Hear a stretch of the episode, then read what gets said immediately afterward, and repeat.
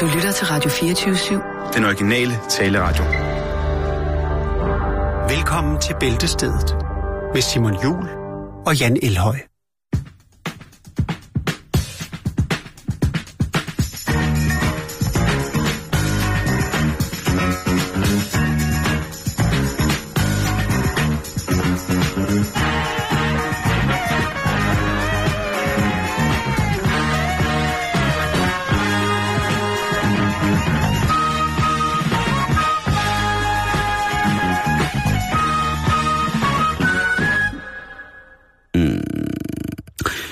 Eftermiddag og rigtig hjertelig velkommen her indenfor i Bæltestedet.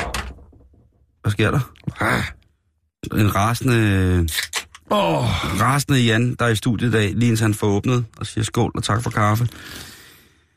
En, øh, en blegfed onsdag er det blevet til, og Ja, øh, det, skal vi da, det skal vi da i den grad hylde på alle mulige mærkelige måder. Vi skal snakke blandt andet om øh, Apokalypsens sommerhus, hvis det er noget, der kunne interessere folk. En fødselspizza, og ikke mindst skal vi snakke om håndskriften, Jan, et emne, som vi havde op at vende her for et par uger siden, som jo er en uddøende, må man sige, Mhm. mm-hmm. kunstart. Vi skal snakke om falske gæster, vi skal snakke om alt godt fra Canada, og øh, så skal vi også øh, snakke om pizza, der kommer frem, trods forhindringer. Ja, det lyder jo til at blive et kanonprogram, og det bliver det også, øh, så bliv hængende, kære lyttere.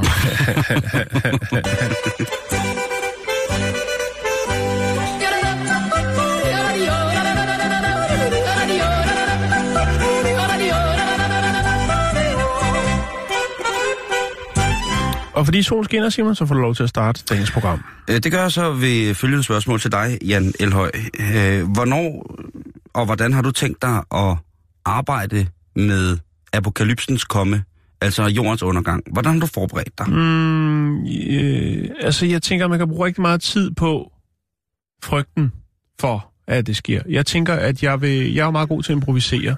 Ja. Så jeg forestiller mig, at øh, lige så snart jeg ser et øh, muligt tegn på, at det er lige op over, det vil sige en, måske et, øh, et halvandet minut før, så vil jeg finde en... Ja, for man ved jo ikke, hvordan og hvorledes det hele det vil udarte sig, afvikle sig og udvikle sig, Ej, når det først er. Det starter jo med, at de levende døde går. Det, det ved vi. Og så derefter så kommer... det, det, det, er jo, det er jo ikke alle, der er inde i det, men det er et godt bud i hvert fald. Men jeg tænker, det, det, er, man, sandhed, det er sandheden. er det sandheden? Det er sandheden. Kan det noget, der er belæg for? Nej, ikke rigtigt, vel? Nej, nej, nej. Nej. Men, Men, øh, men, men jeg ved det ene krop. atomkrig Ja. i et eller andet. Alt kan ske, Simon, og jeg tænker, man kan ikke... Jo, man kan bruge rigtig meget tid på at forberede sig på det. Øh, og gå med den daglige angst. Øh, og bygge alle mulige ting og sådan noget. Men, men øh, jeg tænker bare, øh, det har jeg sgu ikke tid til, Simon. Nej. Ja, der er som, jeg, altså livet er skønt, så lad os nyde det, og i stedet Ja. for at gå i angst. Øh, og jeg Det- ved, det, det er noget med bunker, vi skal snakke Ja, om. vi skal nemlig snakke om øh, de her mennesker, som jo, som undertegnet selv jo, er bevidst om, at øh, dommedag ikke er så langt væk. Og hvis man har fulgt med i nogle amerikanske tv-producerede... Prosit! Ja, tak. Så er der altså øh, det program, der hedder Doomsday Preppers. Og det er Ja. jo altså folk, som forbereder sig på dommedag på en... Jo. Ja. Nogen på en meget seriøs måde, og andre på en mere, øh, hvis jorden går under-agtig, så har jeg en rygsæk. Men det er også et meget fint fælles projekt for familien, hvis man ikke øh, er til biodynamisk landbrug eller øh, renovering af gamle biler. Det er fuldstændig sandt, og der, der bliver gået til den. Der bliver bygget nogle bunker, som er fuldstændig vilde. Altså folk, der køber gamle kulminer og sådan noget, og laver simpelthen sådan rent James Bond og bathule inde i dem, hvor deres øh, børn kan bo, og de har henkogte undskyld, grøntsager til de næste mange år, og de har æg på dåse, og der er utrolig mange ting, som de vil kunne gøre, at de vil kunne være væk fra overfladen af jorden i meget, meget lang tid. Blandt andet mm. er der jo folk, som decideret har valgt at have et hus, men i baghaven have en bunker, de bor i. Så de levende døde tror, at øh, huset er forladt, og de vil gå videre fra matriklen og ikke vil gennemsøge det hele, og så har de en hemmelig bagindgang via et hundehus og en lem og et eller andet kaldord. Der, er- og det kræver jo utrolige mængder af tid, og ikke mindst materialer, og også mm. en form for øh, ingeniørmæssig snille, hvis man jo skal installere en dommedagsbunker. Ja. Så hvorfor ikke bare købe den færdiglavet, ligesom typehuse? Der er jo, bliver jo bygget det, øh, sat det ene typehus op i den, altså efter det andet, som jo alle sammen er, det er noget, ja, noget gasbeton og noget, noget, noget gips, og så kan man gå der i sådan en fuldstændig hermetisk lukket hus, øh, lavet af materialer, som man øh, generelt bare bliver sløjere og sløjere af, øh, jo, jo mere man får lov til at gå i dem. Men nu er der, Jan, altså fuldstændig det samme inden for bunkers. Der er simpelthen et firma, som er kommet til Europa nu, som har eksisteret i USA i mange år, som hedder Atlas Survival Shelters. Og hvad er Atlas Survival Shelters så? Er det bare sådan et, et, et, et lille skur eller en bunker under jorden, en meter under jorden, som man så kan få lov til at sidde i, hvis det er, at det, det havler ned med, med bomber eller andre former for øh, usømmeligheder over civilisationen? Ja, det er det rent, faktisk. Og øh, det, er det, det, er en dyr, det er en dyr affære, men til gengæld så er det også professionelt. Der er jo nogle mennesker i USA, Hvor som mange jo... kvadratmeter har, kan, er der forskellige? Der er er det, mange forskellige, Jan. Okay, ja, Det er alt efter, hvor ja. mange du er i familien. Hvor mange du skal sheltre for... Ja, Ja, nu, hvor mange penge man har, vel? jeg vil lige lægge et, øh, et link op på, på vores Facebook-side, så man kan se de her shelters. Som Ja. ja. Det kan jo være, at der er nogen, som står nu og har købt en sommerhusgrund og tænker... Hvor Jeg skal have et sted, hvor jeg i sikkerhed kan sidde og tælle mit bladguld, når øh, det hele det bimler bamler. Nej, men som tænker, vi har en fantastisk sommerhusgrund, men hvorfor skal sommerhuset stå oven på jorden? Vi kan da lige så godt. Ja, det er selvfølgelig nok. Der sidder sikkert nogle fritselsjæle derude, der tænker, uh, jeg vil sgu hellere bo, øh, jeg vil sgu hellere have en kælder, end jeg vil have et hus.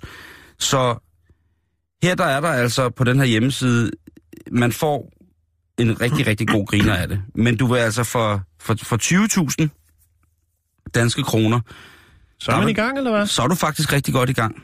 Øh, eller ikke 20, 200.000 danske kroner, så er du, så du, så er du jeg rigtig skulle sige godt. 20.000, så- Nej, du er rigtig godt i gang for 200.000 danske kroner. Så kan du altså øh, skærme øh, cirka fire mennesker fra... Mm. Ja, det kan jo være alt fra, fra, fra det ydre rum, at der kommer besøg, eller til at... Øh, ja, sandsynligheden er jo nok, at vi får smadret jorden først selv, øh, helt Jo. alene. Det behøver vi sgu ikke hjælp Jeg til. tænker, kan man ikke bare nøjes med et øh, gammelt øh, solarie og en snorkel? Det tror jeg ikke, man kan. Men nu skal du høre her. Du ved ikke, hvad der kommer til at ske, Simon. Nej, det ved jeg selvfølgelig ikke. de her bunkers, de her færdigbyggede bunkers, atombunkers til at starte med, de startede med at blive bygget i 1959 af den amerikanske her. Øh, og specielt ingeniørtropperne, som det hedder, var gode til at finde på, hvordan man kunne få gravet et helt kompani ned ret hurtigt, uden at øh, skulle I tilfælde af atomkrig? Eller? Ja, i tilfælde af atomkrig. Der var også dengang, man havde, at man i skolen jo lærte børn, at hvis man så en paddehatformet sky lyse op i horisonten, så skulle du kravle ind under et træbord. Men det er altså en stor forretning nu, og, og det er... noget jod. Husk at spise salt og drikke noget med proteiner i. Det her øh, var jo nok mere en bekymring i slutningen af 50'erne, end det er i dag med atomkrig. I dag der er bekymringen omkring, hvad vi kan blive angrebet med, selvfølgelig alt fra løbske grise til Vildsvin, ja. til virus, ja. til ulve, til jamen, biologisk, kemisk osv. Hermyre. Hermyre, ja. Det kunne også være, at uh, invasionen kom. Øh, Dræber så, bier. så der er, der, jamen, der er jo simpelthen Dræber så... snegle. Ja, vrede ræve. Ja, vrede ræve. Der er simpelthen ikke andet end fare for os, og derfor så er der jo også for nogle mennesker grund til at søge en tryghed i og prøve Ja. at lave et sted, hvor de kan være i tryghed for alle disse farer, som Og der er. der bliver tjent gode penge på angsten. 65 år i branchen har de bygget angsthuler. Ja. Og de bliver ved. De er ligeglade. Ja. De kan ikke slås ihjel. Og det bliver jo selvfølgelig mere og mere avanceret, fordi i de her øh, huler, som man kan så kan købe, der er der altså nogle tilkøb, som er værd at kigge med på. Blandt andet er der selvfølgelig den, øh, det luftfilter, som kan rense luften for for eksempel øh, alle former for atomaffald, så man Ja. kan få ren luft dernede. Der er selvfølgelig rentevandspumper. Der er øh, øh, sådan nogle former for sluser, så hvis man skal udenfor, så kan man gå derind og blive, øh, blive hvis man kommer udefra, og har været måske ude, og jeg ved ikke, hvad man skal udenfor, hvis der er atomkrig øh, ude og finde mumitrollene, så, er der, øh, så kan man blive vasket, og der er altså... Jamen, Kan jo hvad være, der, med at få lyst til noget risalemang, og så er jeg nødt til at gå over i 7-Eleven.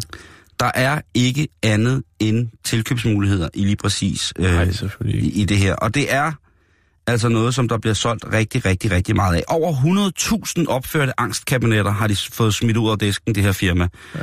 Så jeg tænker bare på, der er jo sikkert nok nogen i Danmark, som har en... øh, Jeg ved, der er flere forskellige øh, mennesker i, i det nordvestlige Jylland, som blandt andet har bunkers i baghaven.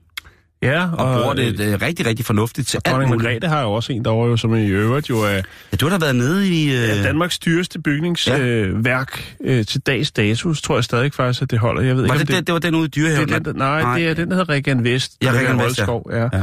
Og der var jo, altså den kunne jo rumme forsyning, altså ud over en stab af politifolk og øh, politikere og øh, en præst og hvad der nu ellers kunne være øh, dernede, jamen så var der jo, øh, altså, så var der forsyninger nok til adskillige ugers ophold, som det beskriver. Mm. Og jeg tænker, hvis der først er blevet smidt en bombe, så øh, er, er et par uger sgu nok ikke nok, Og jeg tænker også... tænker jeg blot. Men, og det, den, Ja, og det er den, som den danske kongefamilie i, i tilfælde af, at det her sker, skal barrikaderes i.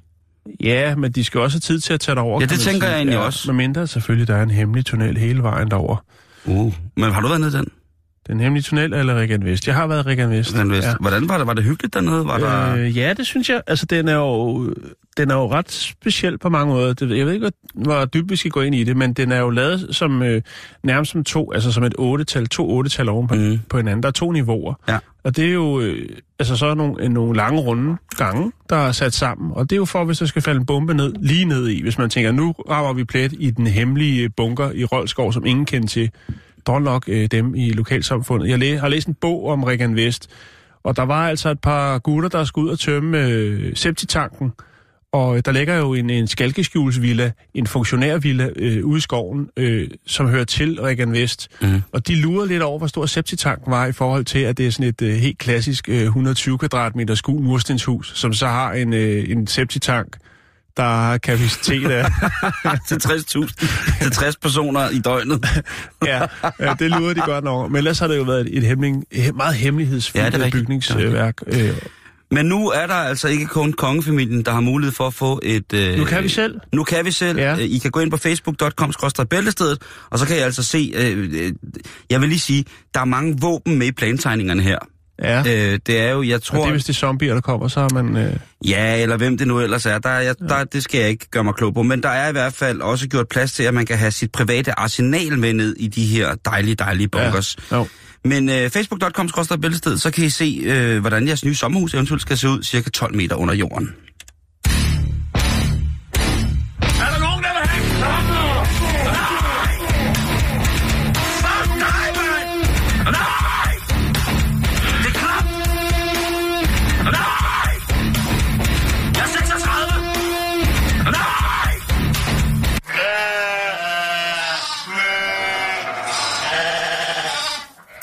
Lægger lige den her op. Hvad? Nå, vi har øh, snakket om det før, men nu er den gal igen, Simon. Nå, oh, Denne gang skal vi til Walmart i Arizona i USA. Okay. En kvinde har set sig lun på en taske. Den køber hun, sørme, Sierra Vista, Walmart i Arizona. Hun øh, går hjem, nyder sit køb. Det er taske nummer 4371 i en samling. Nej, det passer ikke. Øhm, og øh, i øh, lynlåsrummet inde i tasken, der finder hun en seddel, Simon. Og man kan jo sige igen, for det er sket før. På sedlen, øh, ja, hun kan ikke lige ved første øjekast øh, afkode, hvad der står, for det er skrevet på kinesisk. Hun har en kammerat, som øh, er kinesisk talende. Han gør det godt i mandarin, som han siger. Og øh, han oversætter den. Og på sædlen står der, fængslet i Yingxiang-fængslet i øh, Guangxi arbejder, øh, altså står der med arbejder i Kina 14 timer dagligt uden pause. Hvile ved middagstid, fortsæt med at arbejde, overarbejde til 12 midnat. Og dem, der ikke afslutter sit arbejde, vil blive slået. Vores måltider er uden olie og salt. Hver måned betaler chefen de indsatte 2.000 yuan. Øh, og hvis arbejdet ikke er færdiggjort, eller hvis man bliver syg, eller har brug for medicin, øh, ja, hvis man har brug for medicin, så bliver det fratrukket ens løn. Og så står der noget med, at fængsel i Kina er i modsætning til fængsel i Amerika. Øh, og så står der noget, der står så noget med hestesko og gehunde-hunde. Jeg ved ikke, hvad det, hvad det er. Det, men hun er så gået videre til to andre, der også kan kinesisk, for at være sikker på, at, at i hvert fald det nogenlunde giver mening, og den er god Mm, nok. mm. Øh, og den er altså god nok, selvom det ikke er alt, man ligesom helt kan...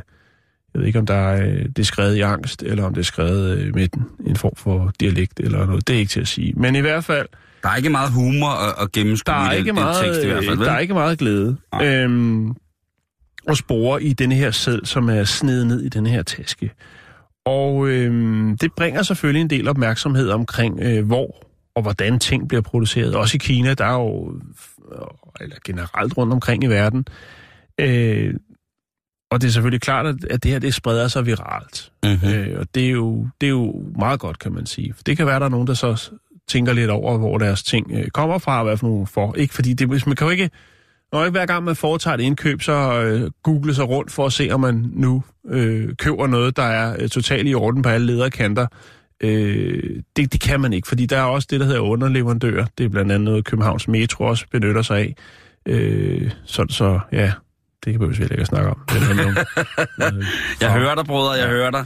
Men i hvert Det fald været 1. maj. så var øh, Walmart jo selvfølgelig nødt til at gå ud og udtale sig omkring det her, øh, og sige, at de kan ikke kommentere på det specifikke produkt, eller den her seddel, øh, og de ikke rigtig har, øh, altså de har ikke mulighed for at kontrollere, og, hvad skal man sige, oprindelsen af den her seddel. Øh, de siger, at vi har øh, skrappe krav til vores leverandører, som leverer øh, produkter, der sælges i Walmart. Øh, altså alle skal arbejde frivilligt, og vi har angivet øh, vores standarder over for vores øh, leverandører. Ja. Øh, tidligere, der har vi jo snakket om øh, varer, der er blevet solgt i øh, Saks, tror jeg, det hedder, på Fifth Avenue, og så det hedder Kmart, hvor der var lignende sædler. Et nødråb for folk, øh, som jo, øh, ja, sidder i fængsel og øh, producerer åbenbart... Øh, jeg ved ikke, om det er, hvis det er Fifth, Saks til Fifth Avenue, så er det jo nok luksus, men jeg ved ikke, øh, hvad Walmart lægger råd med kvalitet. Men der er i hvert fald nogen derinde, der får lidt. Øh, det er åbenbart ikke tøjklemmer, man gør sig mere i, men øh, lidt mere luksuriøse ting, såsom øh, fine, fine lædertasker. Ja, Altså, så kan man jo så tænke over, når man køber kopivarer for Kina, der er jo rigtig mange, der tager til Kina og kommer hjem med en flot, flot en North Face jakke, eller en Gucci-taske, eller Jimmy Choo sko, eller et eller andet. ja. Og så kan man så Det kan tænke man over... også købe i Tyrkiet, jo, men det er jo, jo rent produceret jo, jo. Men så kan man så kan man så tænke, så kan man så tænke sig til, hvem der har siddet og lavet det her. Altså, det er Ja. jo det samme med... Det var jo det samme med den der Fox City, hvor der blev produceret Det Mac-produkter. behøver ikke ikke? at være dårligere produkter, eller hvad man siger, det behøver ikke at være produceret under dårligere øh, vilkår, fordi det er ko- er kopiprodukter. Jeg, har, jeg ved godt, jeg fortalte dig det før, Simon, med det her med øh, en af mine venner, som fik produceret noget tøj i Kina. Øh, han var nede og besøge en fabrik, og dernede, der lavede man nogle ret store amerikanske tøjmærker. Og det, man så gjorde, når det var, at de ligesom skulle have, hvad skal man sige, 100 meter lækker cowboy buks i noget specielt designet mm. mønster, de havde lavet, Jamen, øh, så de her fabrikker, som producerer stoffet, og altså syr øh, tøjet dernede, øh, hvis du bestiller 100 meter stof, jamen så, øh, så får de lavet 150 meter. Og når du så har fået lavet din dejlige, dejlige øh, mærkebuks, så er der 50 meter i overskud, og øh, så lader de maskinen køre videre. Ændrer lidt på, på nogle ting, så det selvfølgelig ikke er en fuldstændig kopi. Øh, og så øh, rører de afsted også. Det er en fantastisk måde at bruge alt materialet på, så der ikke går noget til spil. Ja, så kan man også se på det. Nu tænker jeg bare, at der, jeg tror øh, ikke, at der er meget stor forskel, men jeg tror, at, at der er... Altså nu har jeg været på kinesiske fabrikker også, hvor de lavede blandt, andet- blandt andet tekstiler, men de lavede også knapper. Ja. Og, øh, og hvad hedder det... Øh, det lille pind, som sidder i kul, meget, meget dyre kuglepinde. Øh, af, af fransk Lille pind? Ja, der sidder sådan en lille en, som man kan have den i skjorten og sådan noget. Ja, Og det, der vil jeg sige, øh, det var ikke, det var ikke en 8-16-ordning, det havde der. Jeg tror, at øh, diverse danske fagforeninger ville klø sig en lille smule i overenskomsten, hvis det var, de så, hvordan tingene foregik. Jeg siger bare, at jeg tror, at arbejdsvilkårene i fængslerne er måske, øh, hvis man kigger ud, på et humani- ud fra et humanitært synspunkt, måske endnu mere vanskelige at arbejde under, ikke? Jo, Øh, jo, jo. Det kunne man så. Men generelt så skal man jo ikke tænke over, hvor ting er lavet, hvis man køber kopivarer. eller bare varer generelt. Det er jo svært at gennemskue. Mm. Jeg har lige selv stået og kigget ned i Netto, Ja. og jeg sagde til dig, at jeg har aldrig set så meget lort på de her hylder. Der plejer at være nogle okay ting, men der er simpelthen de mærkeligste ting dernede. Nu skal man passe på, hvad man øh, snakker negativt om, for det kan jo også være, at der er nogen, der lige har købt den der lille øh, metalcykel, hvor der kan stå en urtepot bag i øh, nede i Netto, øh, som jeg synes er noget af det grimmeste, der findes. Men det er jo bare min smag, der er helt forkert. Der var rigtig meget øh, gøjl, hvor jeg siger, der burde være et forbud der burde være en eller anden kvote af lort, øh, billigt lort, der kunne importeres, for der bliver simpelthen, altså det holder jo øh, 14 dage, og så er det lige til skraldespanden, og det er jo de færreste, der vælger at gå ned og, og sortere deres affald. Jeg siger det bare. Jeg er en gammel vred mand, når det kommer til det der, Simon. Men det klæder. Tak skal du have. Jesus Christus, Jesus Christus.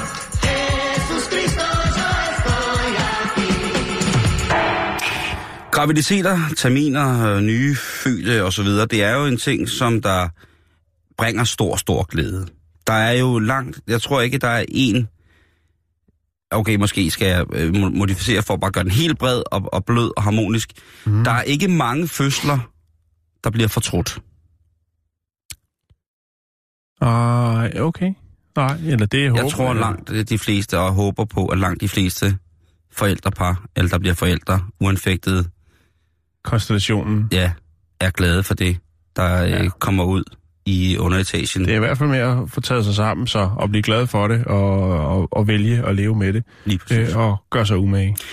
Men inden man kommer så langt, så skal fødslen jo ligesom i gang. Og man hører jo den ene historie efter den anden om de her øh, timelange smertehelveder, som vores øh, super, super stærke kvinder skal igennem, inden at de kan, kan pølle baby ud. Og der er jo mange måder og metoder, hvorpå at man kan hvert fald undgå smerten, eller lindre smerten på en måde, således at det øh, ikke komplicerer fødslen, altså niveauet af smerte. Og der er også de her mennesker, som går over tid, tror jeg, det, Ja. ja. det er det, det hedder, Jo, ikke? Når, man, når man går over øh, der, hvor man er sat til. Ja. Og der er jo så også nogen, som skal have sat fødslen i gang. Mm-hmm. Og det er jo noget, man øh, gør med på alle mulige mærkelige måder. Man kan gøre det mere eller mindre naturligt, man kan gøre det kemisk og sådan noget. Helt magisk. Helt magisk kan man gøre det. Ja. Men nu er der kommet en butik, Jan, og en måde, hvorpå jeg synes, at man til gode ser den gravide kvinde. Fordi der er et pizzeria, som har lavet en pizza, som indeholder Altså en forskellige... pizzabutik. Pizzabutik, ja, seriøst pizzabutik. Øhm, som har lavet øh, en, øh, en pizza, En sæt i gang pizza? lige præcis. Okay. Og det er en pizza, som jo indeholder forskellige ting, som ifølge naturlæger skulle være medvirkende til, at fødslen kunne gå i gang. Blandt andet er der øh, i, i, i en, lidt over en bredere kamp stor konsensus omkring, at sådan noget som for eksempel krydret mad Ja. kan sætte fødslen i gang. Altså hvis man øh, som værende gået over tid spiser for eksempel en dejlig chili, så kunne ja. det faktisk også ikke... Øh, altså selvom man ikke er i gang med det på den her måde, sådan, og, og, og, eller man tænker, nu skal det ske, så hvis Ej, man for jeg kan eksempel... se Chili Claus, der sidder og tager noter derude. Ja, Chili Claus, ja. han, han tager bare. Chili Claus, han må alt. Øhm, så, så kan man jo på den måde få sat tingene i gang på en naturlig måde. Og det, ja. De har lavet, det er, den hedder, det er en uh, pizzabar, uh, Hawthorne's New York Pizza Bar i uh, Charlotte i North Carolina, har lavet en pizza, som hedder Buffalo Wing Pizza. Og Buffalo Wings, det er jo, det er jo ikke vinger fra bøfler, for det findes ikke. Det er jo i virkeligheden uh, Ah, få steder omkring Oh. Herning er der set flyvende bøfler, men ellers så er det ikke... Nej, jeg skal nok finde ud af, hvorfor det hedder Buffalo Wings. Men i hvert fald, så er det jo en ting, som tit er, er kædet sammen med en ret stærk sovs. ja. En hot sauce. En, lige præcis en hot sauce. Min aversion mod mig selv, det er at gå ned på min lokale grillbar, grill- og sportsbar i Austin, når jeg er derovre, og så øh, der sidder man gerne ned om søndagen og ser fodbold, airconditioneret, nogle gange med tømmermænd. Og så får man altså en, øh, så får du altså et skud kalorier på en måde, så ja, så man næsten ikke forstår det. Og der er der det, der hedder Atomic Buffalo Wings. Og Atomic Buffalo Wings, det er altså de her øh, vinger, Dybstegte. dybstegte, frityrstegte, du ønskebrøndstegte, fedtkogte vinger. Cayennepeber og hot sauce. Blandt, øh, det, det ja. kunne det være, ikke? Men Jo. de er som regel gerne i sådan en crust, altså de er gerne rullet i for eksempel øh, sødmælk og øh, majsmel, så de tager lidt mere fedt til, men også sådan, så de kan holde på det crunch, det gør, at når, man så, når de er færdige, så bliver det hældt op i en skål. Den skål, som pomfritterne bliver hældt op i nede på grillbaren, og så får de så salt ud af sådan en drøssedåse. I USA, der får de så bare et skud utrolig stærk sovs. Øh, og øh, det er simpelthen buffalo wings, det er det. det, Ja. det og det kan være... Øh, det kan være på tusind måder. De kan både de kan komme i alt fra røget til kogt til jeg ved ikke hvad for, men altså her på pizzaen, der er det altså barbecued, altså grillet buffalo wings, som er vendt i en buffalos øh, hot, hot, hot sauce. Kødet er pillet fra, og kødet bliver så brugt på pizzaen. Lækkert. Og indtil videre, Jan, så, øh, altså den hedder pregnancy pizza, så har de fire Kvalitetspizzaen. graviditetspizzaen. Jeg, jeg, jeg synes jo, de skulle have kaldt det en moderkage, men det er fordi, de ikke hedder det samme ting på dansk og engelsk. Øh, The mother cake. Ja, the mother cake. det synes jeg ville være fedt. Jeg laver den cake. Ja, ja, nå, ja, selvfølgelig. I samarbejde med Chili Claus. ja, det, det skal nok blive spændende. Samme, og, jamen prøv at han vil, Claus vil arbejde med alle. Ja, Claus siger ja. Claus, han har lavet et eller andet Ja, Claus. Øh, han har, Claus har lavet et eller andet... Øh, han har lavet mange forskellige ting. Noget chokolade har han lavet. Ja. Og han har også lavet et, eller andet, Chips. øh, et kødaffaldsprodukt. Øh, Øh, en, en sløj pølse. ja, det, det må man... Det, det, det, siger, det er min personlige mening. Øh, Sygdomspølsen.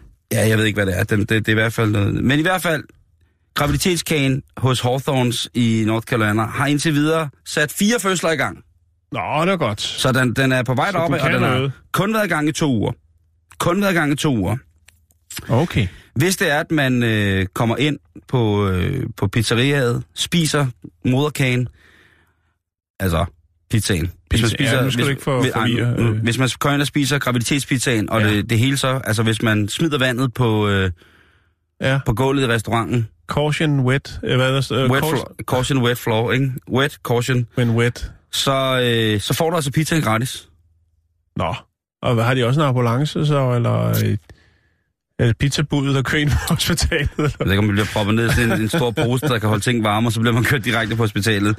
Nej, men... Øh, øh, Sidder han ud af sideruden. Babo! Ja. Øh, den, øh, en meget glad pige, som har, øh, har fået en sund og rask datter, Ja. Som fik sat sin øh, fødsel i gang via graviditetspizzaen. Det er den øh, lokale øh, Henley Schmeidel, som siger, at øh, egentlig så var de bare ude for at hygge sig, og øh, hun kan egentlig ikke lide buffalo wings, men som hun selv siger, øh, under graviditeter, der kan man jo spise de mærkeligste ting. Ja.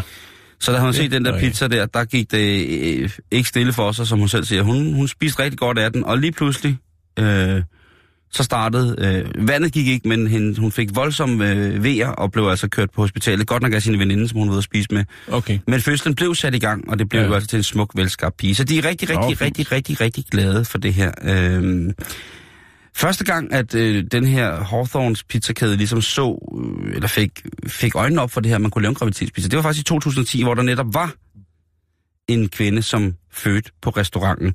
Så har det lige skulle lægge sig lidt. Der, der sker jo mange ting under sådan en, en fødsel, og øh, med, både med, ja, det kan se voldsomt ud, ikke? Mm-hmm. Men øh, nu er ordet altså øh, ordet på gaden, og mange folk prøver deres, prøver deres held på Ja. øh, Hawthorne. Jo. Prøver at se her et par stykker. Det er også meget amerikansk, ikke? Med fast food til, Åh, til, til enhver lejlighed. Og, og så specielt til, altså, til, til, til nyfødte. Vi starter lige hele lortet med en gang kødaffald på noget virkelig, virkelig dårligt nærings, næringsfattig mel, og så øh, masser, masser af, af flermættet fedtsyre. Ja. Så kører vi, ikke? For lige at vende tilbage til det med Buffalo Hot Wings, som Ja. jo er kyllingevinger. Ja, endelig. Jamen, så øh, oprindelsen er, øh, eller, og navnet også, det er jo fordi, at... Øh, De er fra Buffalo måske. de er fra Buffalo, New Ah, York. okay. øh, så vidt man ved, så øh, har det deres oprindelse i, i et sted, der hedder Anchor Bar. Altså Anchor Bar. Ja. Øh, Altså ankerbarn. Ankerbaren i Buffalo, New York, øh, hvor at de to ejere, det er Frank og Teresa, og det var Teresa Bellissimo, som hun hedder, som øh, tilbage i, i starten af 60'erne, Og de har også et vennepar, som hedder Frank og Teresa. ja, De laver bare noget andet. Ja, det er jo noget helt andet, men de gør det godt. øh, og det var altså uh, Teresa Bellissimo, som kom på det her med uh, de her hot wings. Mm. Øh, og det er jo så uh, noget, som har spredt sig ud over uh, USA, jo nærmest altså, er blevet sådan en, en, altså, en klassiker, kan man sige. Og sådan er det jo kommet så i mange varianter. Men altså, uh, grunden til, at det hedder Buffalo Wings, er fordi, at uh, oprindelsesstedet er Buffalo i New York. Så ved vi det. Det ved vi det. I kan se, hvor man kan få en graviditetspizza. Og det er jo også en dejlig, dejlig, dejlig gave til alle jer, der har pizzerier, der lytter med. Få lavet en uh, sæt fødslen i gang pizza. Ja. Gå ind på nettet, find ud af, hvad, uh, hvilke naturingredienser man kan bruge, hvis det er, man, man lige går og mangler det sidste, før at uh, baby kommer. Og så lav den. En graviditetspizza for fulde dine. I kan også bare lave en stor skål chili con carne.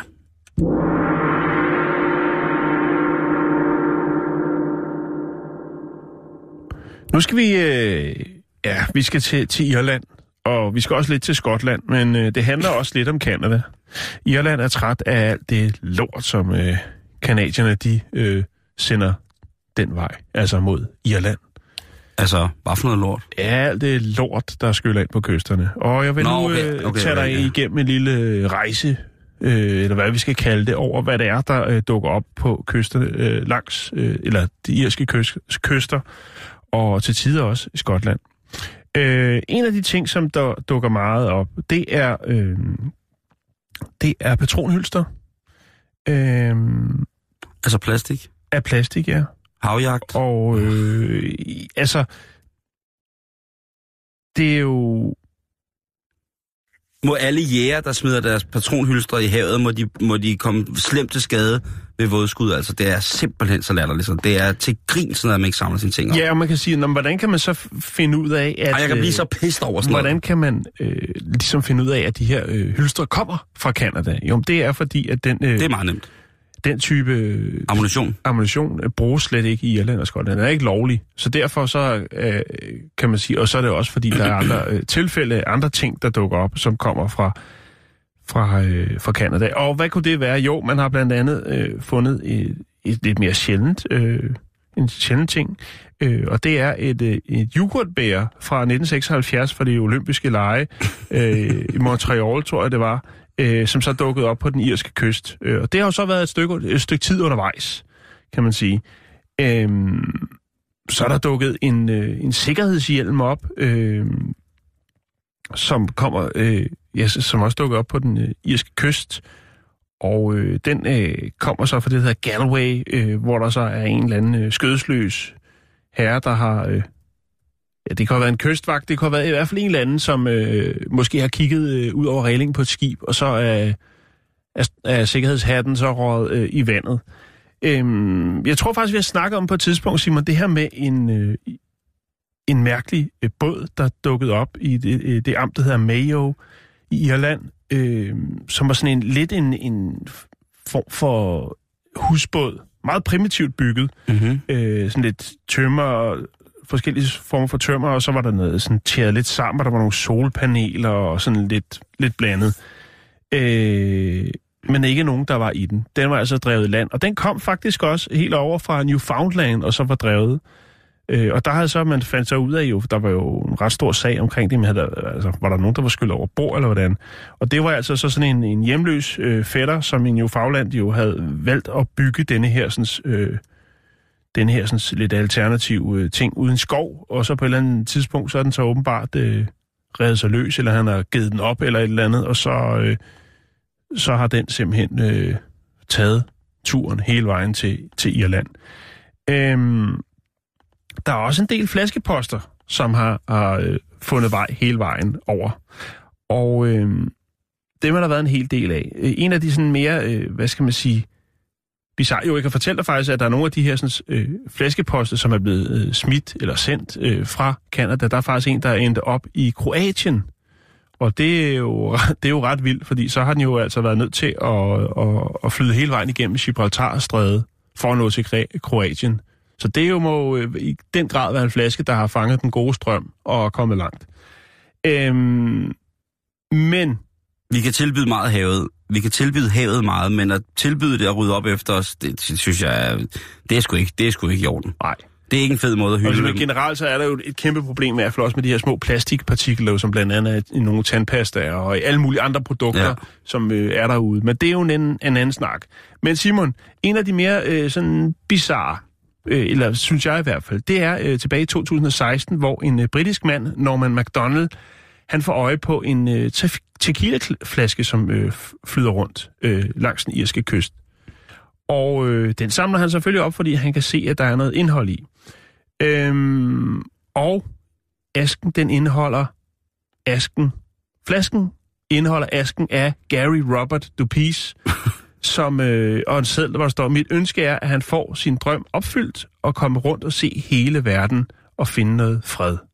Øh, det står der på en note. Og den er skrevet øh, af Dupis datter, øh, som altså har sendt hans, øh, hans aske ud i en tequilaflaske til en øh, lille jordomrejse. Og øh, man var selvfølgelig nødt til lige at, at tjekke op på historien, for at tjekke, om, om det jo så rent faktisk var øh, Gary Roberts, som var inde i den her tequilaflaske, og man kontaktede datteren, og den var altså god nok. Og øh, finderen, altså Norman McDonald, Han gjorde så det, at han rent faktisk øh, sendte flasken videre.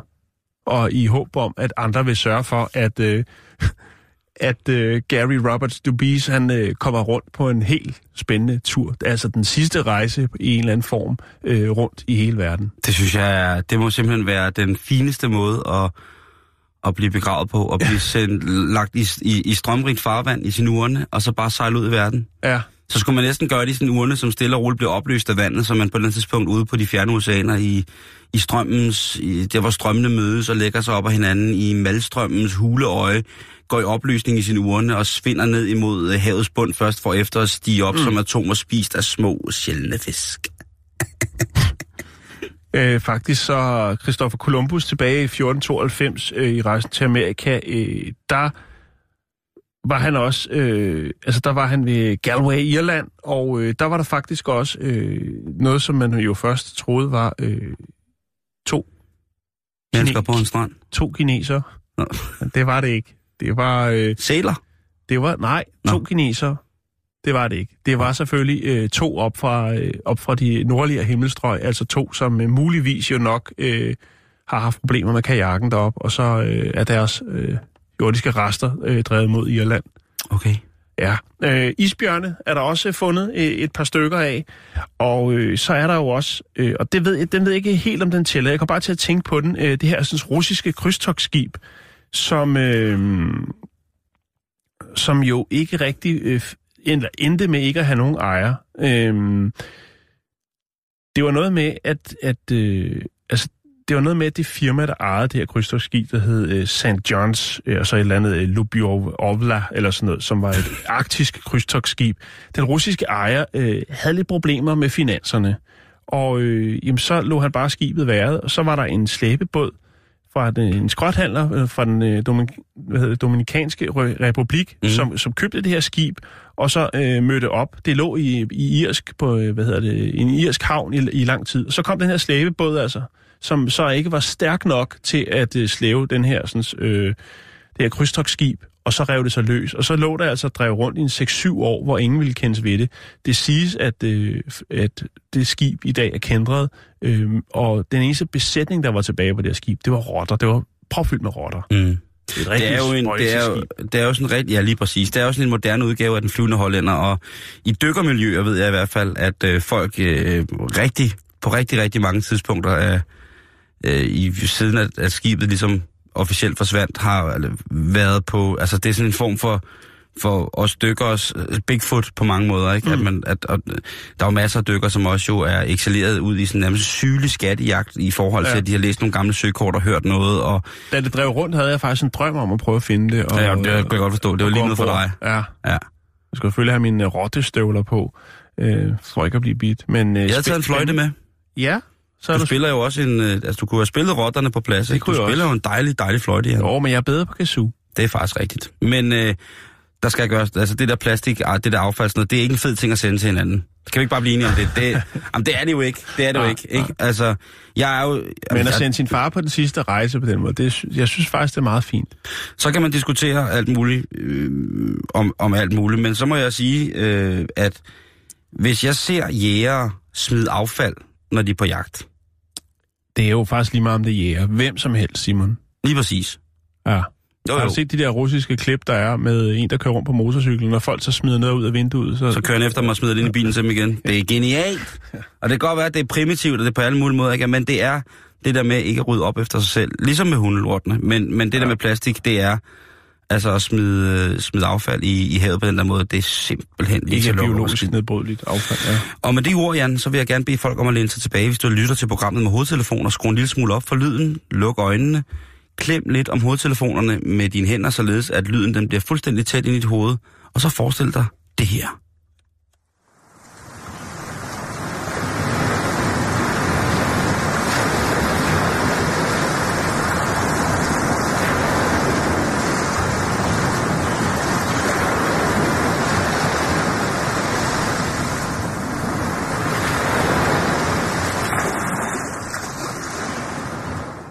When hay fever pollen invades your sinuses, brings runny nose, watery eyes, take Dristan. Dristan's like sending your sinuses to Arizona. Get Dristan decongestant tablets. Vi snakker forleden dag, Jan, om, at håndskriften er en uddøende race. Ja, Det er en kunstart, som ikke særlig mange vil være ved med, fordi vi ganske enkelt ikke har brug for den. Det er blevet nemmere at stave. Selvom man måske på papiret er ordblind, så er det nemmere med autocorrect og sende sms'er, og man bliver i vir- virkeligheden meget mere kommunikationssikker på rigtig, rigtig mange måder, eftersom at teknologien gør det hele for os. Ja. Men der er dog stadigvæk noget helt genialt ved at have en fantastisk særlig håndskrift. Jeg var hos mine forældre forleden dag, og min mor hun har bare den der klassiske håndskrift, som man altid kan genkende, fordi det var den, der ligesom blev skrevet sædler med, når man, da man var lille. Ikke? med Hvis man- spidelsesbogen. Ja, blandt andet, ikke? Og den, den er bare ikke... Øh, jeg ved faktisk ikke, Jan, øh, det er dig, der har børn i den skoledygtige alder, om, om de lærer, om de har øh, retskrivning på, med håndskrift, altså om de har håndskrift som fag, eller om det er fuldstændig jo, jo, jo, jo, jo, jo. Det skal man stadig. Jo, jo, jo, du lærer det. Formskrift eller skrådskrift. Allerede i 0. Skal man øh, vælge? Er, det er formskrift. Jeg, jeg tror ikke, man gør sig i skråskrift så meget mere. Jeg har i hvert fald ikke... Øh, jeg har ikke øh, set nogen, nogen børn for nylig gøre sig i skråskrift. Jeg er jo selv skråskrifter. Det er jeg også. Jeg er også skrådskrifter, og alle mine noter er skrådskrifter. Jakes, er du skrådskrifter? Han er midt imellem. Han er midt imellem. Nå, okay. Man kan begge. Men hvis man er i tvivl om, ens barn skal lære den edle notakunst at kunne skrå, skrive eller på anden måde kommunikere via det skrevne, skrevne ord på en smuk måde, ja, så kunne det være, at du skulle tage og tage en lille tur til Indien. Jeg ved ikke, Jakes, om vi lige har en stemning fra den fantastiske, fantastiske by øh, i Indien, som vi skal til nu. Hvad hedder den? Den hedder... Skolen, den hedder Wiener Vandini School. Vinder Vandini. Ja, Wiener Vandini. Og der lærer man altså børn, når man skal starte med at skrive der, så starter du altså ambidextrøst. Det vil sige, at man skriver fra begge sider med begge hænder. Ja, okay. Så kan du lære det. Multitasking. Det, det vil jeg have lov til, og Ja. ja. øhm, det vil jeg nok sige. Hvert kvarter, der er i hver øh, timerne dernede i Indien hos de indiske børn, de er lige så lange som herhjemme. Det er 45 minutter. Og hver time afslutter med, at børnene, der er egentlig reelt kun en halv times undervisning, fordi det sidste kvarter af hver time, der skal børnene sidde og skrive med begge hænder. Og det ser fuldstændig vanvittigt ud. Det og det, og det, er, og det må være, jeg prøvede lige i går at skrive mod hinanden. Det, er jo fuldst, det kan jeg ikke. Det er fuldstændig umuligt. Det, det, det, ja, min hjerne var faktisk ved at springe i luften. Jeg prøvede så at skrive med begge hænder, sådan de samme ord på to forskellige sider. Det gik lidt bedre. Det fungerede mm. overhovedet ikke. Nej. Men, øh, men det er jo ligesom, det, det, det var det alligevel. Men de her unger, de sidder altså og skriver, jeg skal lige lægge, jeg lægger videoklippet op, de skriver altså simpelthen med, med begge hænder. Nogle skriver øh, mod hinanden, andre skriver ligesom sådan efter hinanden, kan man sige. Øh, Men det må da være det mest vanvittige koncept. Du kan prøve at se her ungerne, når de sidder her og skriver med to kuglepenne, ikke? og det er altså noget, man går rigtig, rigtig, rigtig meget op i, at det, det bliver set som en kunstart, Jan. Der er jo rigtig mange lande, som jo Det har, også, har lidt rigtig godt af, at computerens indtog og det elektroniske medies indtog ikke på den måde, samme måde har slugt for eksempel ting som håndskrift. Mm. Der har været lande, hvor at langt de fleste øh, indbyggere i landet ikke har haft øh, økonomisk facilitet til at kunne modtage sådan en debidut, der kunne autocorrect, og man bare kunne skrive ved at trykke på knapper. Så der har man altså blevet nødt til at blive ved med at kunne bevare, hvis man har kunnet skrive, og bevare lige præcis den her ædle kunst. Det kan da også godt være, at der er en højere værdi i at kunne beherske ordet, det skrevne ord, fordi der måske var mange, har været mange analfabeter i, i, i de egne. Mm. Det skal jeg ikke kunne sige. Der har jo i mange øh, år i forskellige øh, relationer været stor tiltro fra stammesamfundet til personen, der jo eventuelt i øh, regiet kunne læse og skrive. Mm. Men her, der blev den altså holdt, i, øh, holdt ved lige. Og det der med at kunne, for eksempel at kunne skrive, øh, kunne skrive, hvad hedder det, sanskrit, eller klassisk japansk, eller en af de der flere millioner typer af mandarin, man kan skrive på eller snakke på, jamen, Det er sgu ret fint, synes jeg. Jeg siger ikke, at, at man skal beholde håndskrift i, i, i folkeskolen overhovedet. Jeg siger bare, at det, jeg er nu egentlig glad for min skråtskrift en gang imellem. Ja, jeg, men jeg gør det kun, når det virkelig gælder. Når det er noget vigtigt, øh, så, så, så bruger jeg skråskriften. Ellers så har jeg min egen øh, pølleskrift, som er en blanding af... Ja, jeg improver lidt. Det, Ja. ja. Jeg tror også, min, min notatskrift, den er også totalt pølleskrift. Mm. Det er sådan en blanding af alt muligt. Skolen den var, blev grundlagt i 1999 i det her lidt øh, afsides område øh, i øh, øh, Singrauli-distriktet i øh, Madhya Pradesh. Men nu er den Men? altså øh, verdenskendt, fordi at øh, en flok sydkoreanske forskere hørte om det her og tænkte, det kan simpelthen ikke passe. Nej. De tog op, fik syn for sagen, og jo, det kunne passe. I Indien, der skriver børnene, eller i den her lille landsby, der lærer børnene altså at skrive ambidextrøst. Det man kunne jo, det er sejt. Det er Ja. ja. Westside. der er jo ma- masser af unge mennesker i dag, som kan skrive øh, på et tastatur, som er skilt ad, kan man ligesom sige. Som Jo, har, jo, der er også nogen, der kan skrive bare med tommelfingeren på deres smartphones. Det er mig. Nej, du kan ikke, for du kan ikke nå jeg, til jeg, midten Nej, jeg skulle lige så sige, det er faktisk løgn. Jeg kan kun, jeg kan kun nå spacebaren. ja. Det er det jeg kan. Jeg lægger ja. billeder op af de ambidextrøse børn.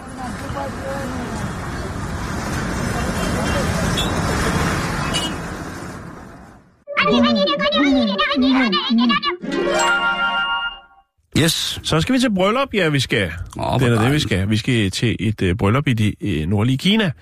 Og øh, ja, det hedder det Shaanxi-provinsen, kan vi godt kalde det. Jo. Det kan godt være det ikke. Men øh, her er der altså en, en, en kvinde, som skal giftes med en mand. Hun hedder Liu, i hvert fald øh, i... i øh, ja, det er valgt, man, øh, navn, man har valgt. Jeg tror godt, at hun har, er lidt flov over det hele. Altså ikke over det hele på kroppen, men bare sådan flov øh, udadtil på grund af det her bryllup.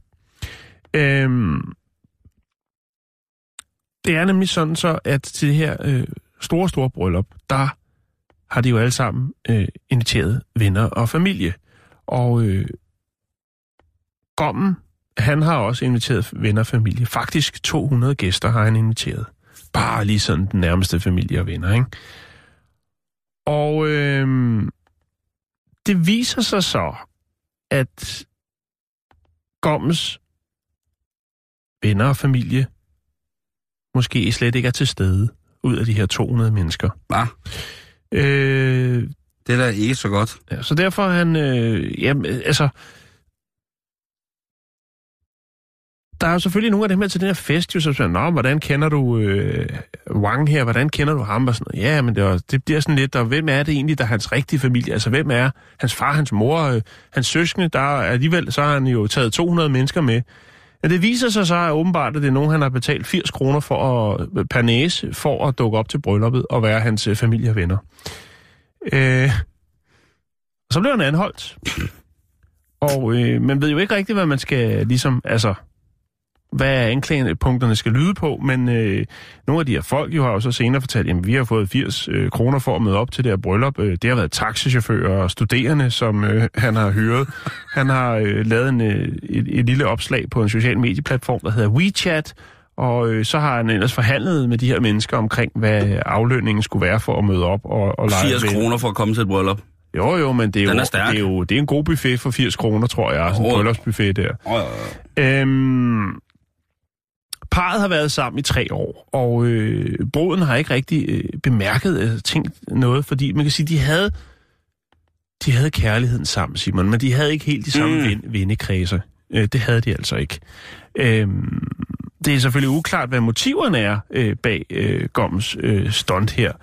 Øhm, altså, og det er jo det, der er problemet er, at nu har man anholdt ham, og, og, og, og det øh, er jo, hvad det er, men, men man kan jo selvfølgelig ikke rigtig finde ud af, hvad er det egentlig, han har gjort forkert? Det vil sige, der er måske noget, noget moralsk og, og alt muligt andet, men han har jo ikke rigtig brugt nogen lov, kan man sige. Han har jo lønnet nogle folk. Øh, Hvis man kan få en etisk bøde ja. i forhold til ægteskabet eller brylluppets ellers hellige Jo. standard, kan man sige, men ellers nej. Men der er jo selvfølgelig øh, nogen, der spekulerer det her på de sociale medier i Kina. Og det er jo selvfølgelig det her med, altså der er nogen, der mener, at, at det måske er, fordi han øh, altså ikke har nogen penge og ikke har nogen venner. Øh, og han ville jo godt have, at det skulle se lidt godt ud øh, til. Så, øh, så, og så der siger, hvis han ikke har nogen penge, hvordan kan han så øh, hyre og betale altså 200 mennesker 80 kroner Spørgsmålet for faldt mig ind. Spørgsmålet Ja, faldt mig lige ind. præcis. Øhm, og så er der jo, altså, så er der jo nogen, der siger, at det er jo også tankevækkende, jo, hvis han har øh, valgt at invitere nogle andre mennesker end hans familie og venner, så er det måske, han ikke er så stolt af sin familie.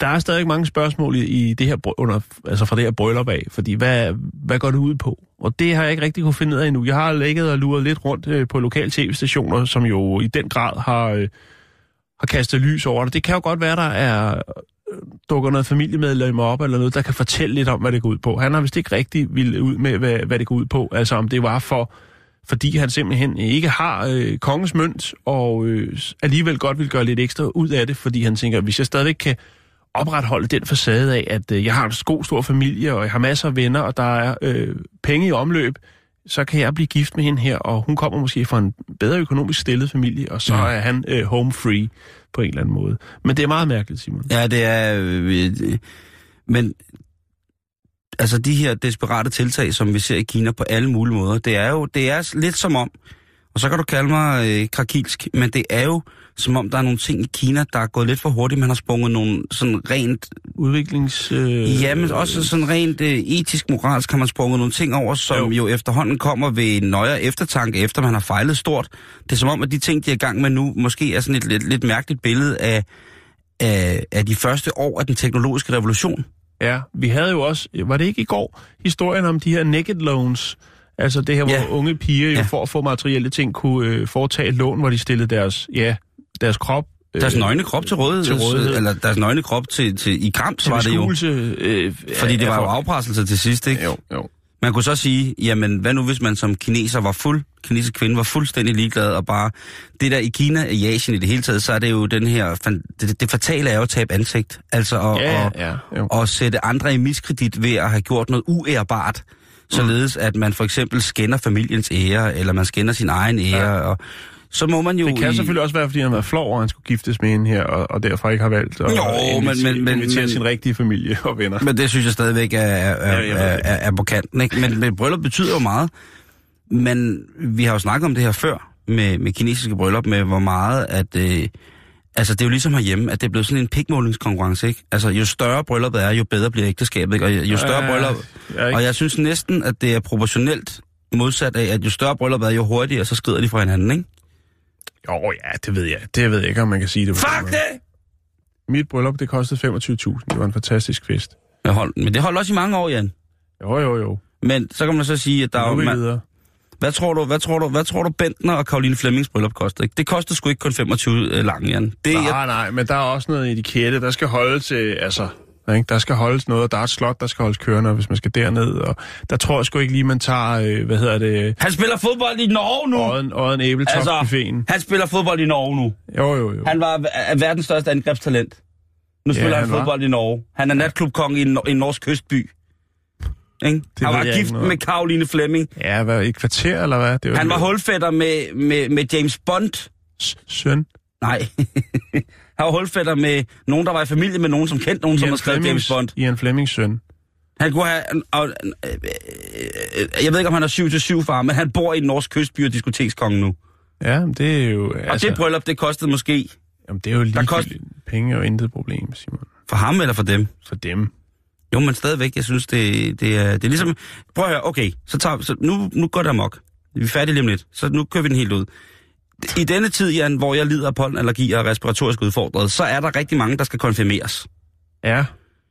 Jeg gik forbi en kirke, hvor der var nogen, der blev konfirmeret her. Var det i påsken? Det kan godt være, det var. Der er sikkert nogen, der bliver konfirmeret i påsken. Gud bedre det. Jeg ved ikke, hvad der Det er gået Ja, den det forfærdelige tradition. Der holdt jo altså Ferrari. Ja. Ja. og Lamborghini'er Jo, jo, men det er fordi, og at... øh, Tesla'er. Der, og, jeg har, ja, der ligger en film på YouTube, hvor at, øh, der er en konfirmand, der er ude at køre med altid, altid manden.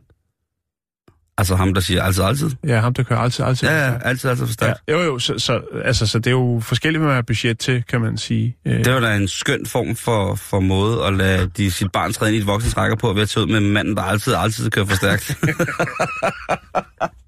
Nå, men lægger du nogle billeder op af det der foretagende, eller de der kinesiske... er ikke nogen billeder. Der er... Så kan godt lige lægge et billede op af kinesisk bryllup. det, kan Der er nogen, der ligner mig på, så læg det op, og så er det et bryllup. Ja, Ja, okay. Ude i Kina. Ja, Ikke? det er ikke tid til, at jeg skal ud i det gode vejr, Simon. Nå ja, det er jo faktisk godt. Til gengæld så er vi tilbage igen i morgen. Vores adresse på Facebook, den hedder facebook.com-bæltestedet. Lige nu kan du i hvert fald se billeder af nogle indiske børn, der skriver med begge hænder. Der er en øh, brugsanvisning til, hvordan at du kan blive øh, sætte din fødsel i gang med en stærk pizza. Og ikke mindst så er der et internet-link, som det hedder, til type, øh, typebunker til din have, Ja. som jeg nu lige har lagt øh, op. Og jeg ved ikke, altså... Så det er også en... Det er en der er, Jeg synes bare ikke, du tager det der med apokalypsen seriøst, når jeg siger det. Ej, jeg, jeg At de kan døde ikke bruge kommer- tid på det. Jeg kan ikke bruge tid på Det, det. det skal du, Jan. De døde kommer til at gå. Det er meget, meget simpelt. Carpe diem. Okay. Så sut på dem her i stedet for.